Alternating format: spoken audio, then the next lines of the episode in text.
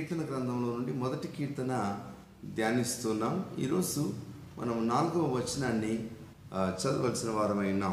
ఇందులో దుష్టులు ఆలాగున నుండక గాలి చెదరగొట్టు పొట్టువలే ఉందరు.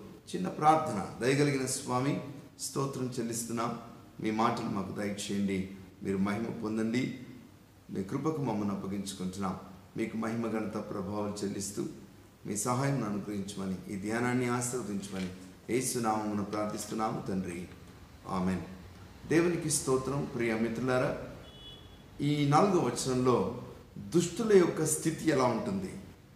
దుష్టుని యొక్క అంతము ఎలా ఉంటుందో ఇక్కడ తెలుపపరచబడింది. మొదట దుష్టుడు అంటే ఏమిటి అనేది మనం ఆలోచించాలి. దుష్టము అనగా చెడ్డది చెడినది.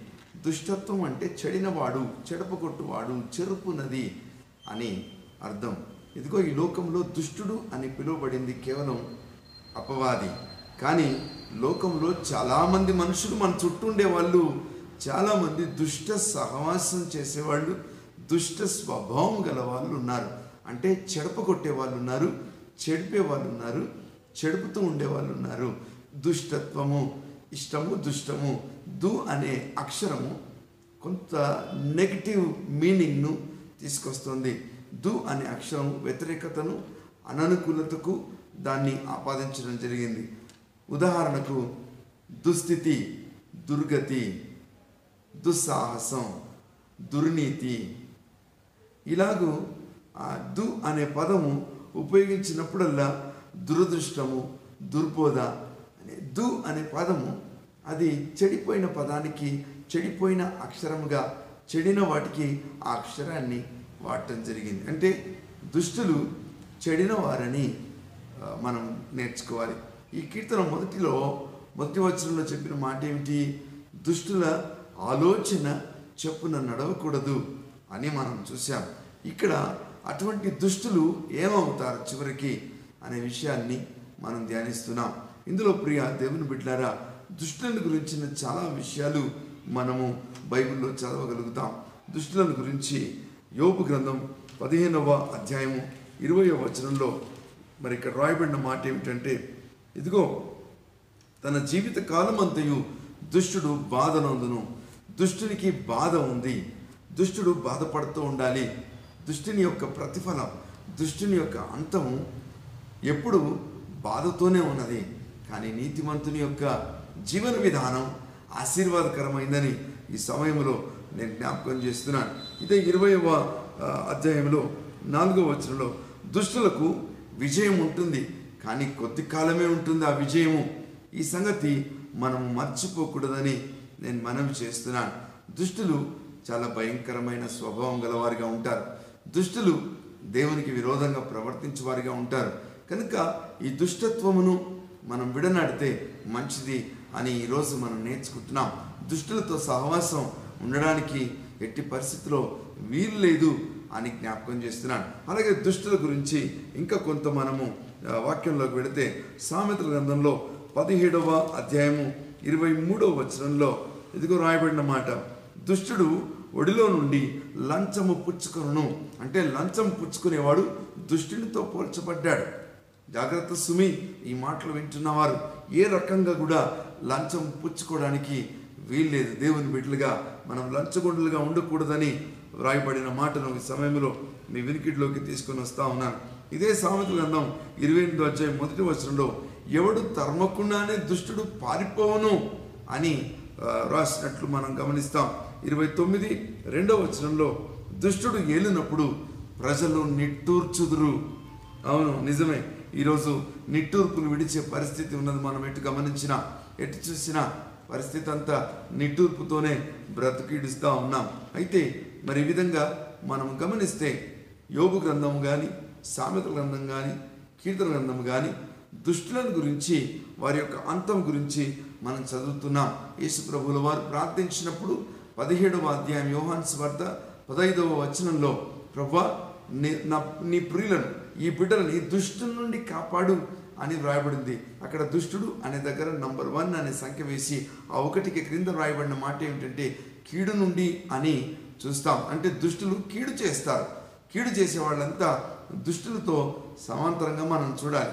మరి మనం దుష్టులుగా ఉన్నామా? కీడు చేయవారుగా ఉన్నామా? చెడ్డవారుగా ఉన్నామా? చెడుపుతూ ఉన్నామా? అనేది జ్ఞా- గమనించాల్సిన అవసరం ఉంది. మనం ఎవరిని చెడిపినా ఎవరి దగ్గర లంచం పుచ్చుకున్నా ఎవరిది ఎవరికి మనం విరోధంగా చేసిన దుష్టులతో పోల్చబడ్డాం సరే దుష్టుని యొక్క అంతం ఎలా ఉంటుంది అనే మాటను మనం చదివిన కీర్తనల మొదటి నాలుగవ వచనంలో మనం గమనిస్తే వారు గాలికి కొట్టుకొని పోవు పొట్టు వంటి వారు అని రాస్తా ఉన్నాడు కీర్తనకారుడు. అవును ప్రియులరా దుష్టులు గాలికి చెదరగొట్టు పొట్టు వలె ఉంటారు. అవును పొట్టు అంటే అది బలమైన దాంట్లో నుండి తొలగింపబడింది. అది ఉపయోగకరమైంది కాదు. అది ఆశీర్వాదకరమైంది కాదు. దానికి స్థిరత ఉండదు. పొట్టుకుండే మూడు లక్షణాలు చెప్తాను. ఇదిగో చూడండి. అద- అది చోటెరగదు అది కలిసి ఉండదు. దానికి స్థిరత లేదు. మూడు విషయాలు. పొట్టు చోటెరగదు అది కలిసి ఉండదు. దానికి స్థిరత్వం లేదు. ఇదిగో దుష్టులు అలాగుంటారు. చోటెరగకుండా తిరుగుతా ఉంటారు. దాని కాదు దాని ఇంట నిలవదని సామెత గ్రంథంలో చదువుతాం మనం. అయితే ప్రియా దేవుని బిడ్లారా మరి ఈ విధంగా దుష్టులుగా ఉంటే వారు ఎక్కడ ఉంటారు? ఎప్పుడు ఏం చేస్తారు? ఎలాగుంటారో వారికే తెలియకుండా ఉంటారు. పొట్టు ఎలా ఉంటుంది? పొట్టు ఎగిరిపోతుంది గాలికి. దాన్ని దాని చోటు అది ఎక్కడ గాలి వస్తే అటు వెళ్ళిపోతూ ఉంది. అలాగే మరి అది కలిసి ఉండదు.